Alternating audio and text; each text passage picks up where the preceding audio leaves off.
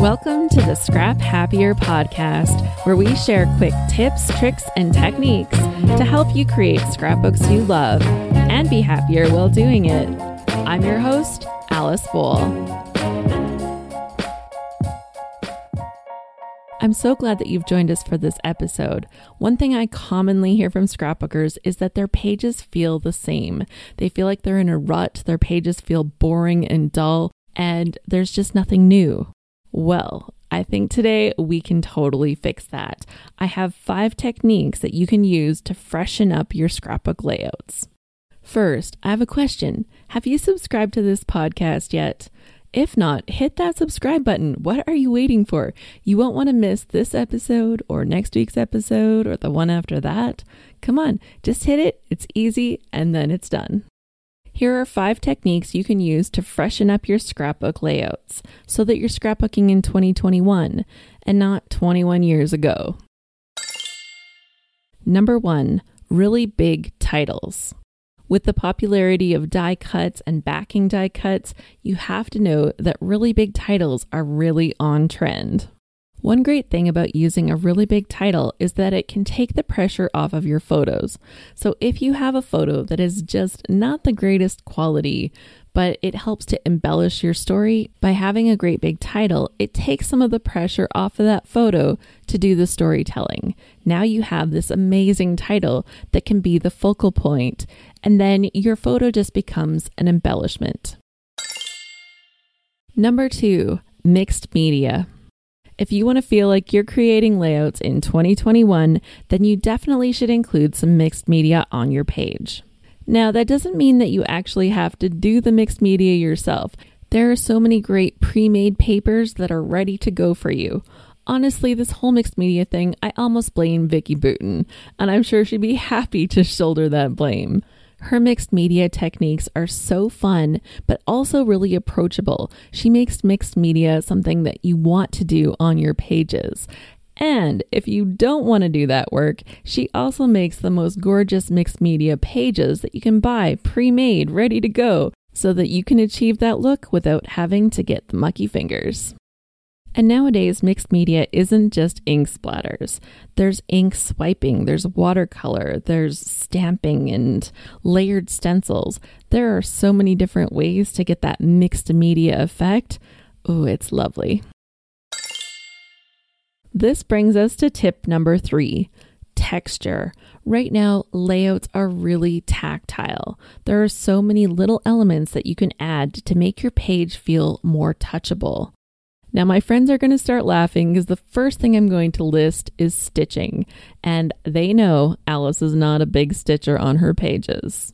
But that's okay. I don't have to love doing it to love the look of it, and sometimes that's enough to get me to do it anyways. I'm seeing a lot of stitching done as a texture technique rather than as a border. Okay, so I'm still seeing the stitching done around the edge of a photo or the edge of a layout. That's totally still happening. But I'm also seeing little tiny rows all grouped together just to create a little focal point of texture. And it looks amazing. Of course, when it comes to adding texture and dimension, you can always use pop dots and foam tape to create layers with the different embellishments that you're using. But another cool thing that you can do is use different styles of letters. So in your titles, maybe some of the letters will have a shiny effect and some of them will have a glitter effect.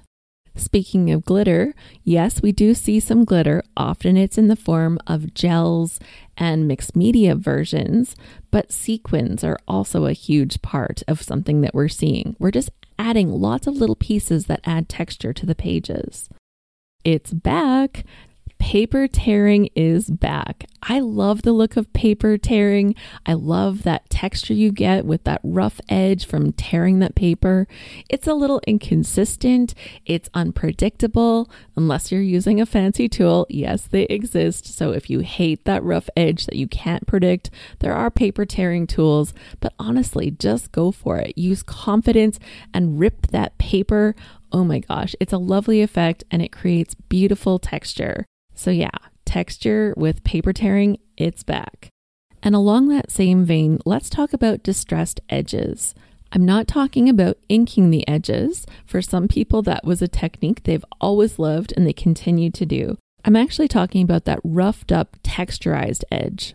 If you've been a scrapbooker for a while, you may still have a distressed edge tool in your toolkit. Basically, you would run this tool along the side of the paper just to rough it up and create that texture.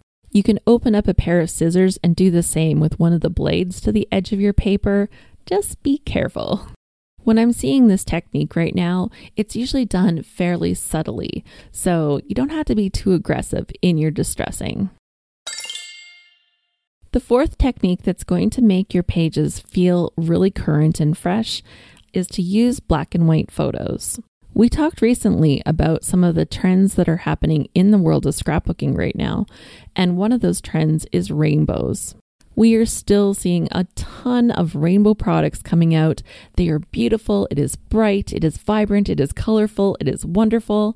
But one thing that happens when we're using all of the colors is that sometimes our photos can get lost in the mix.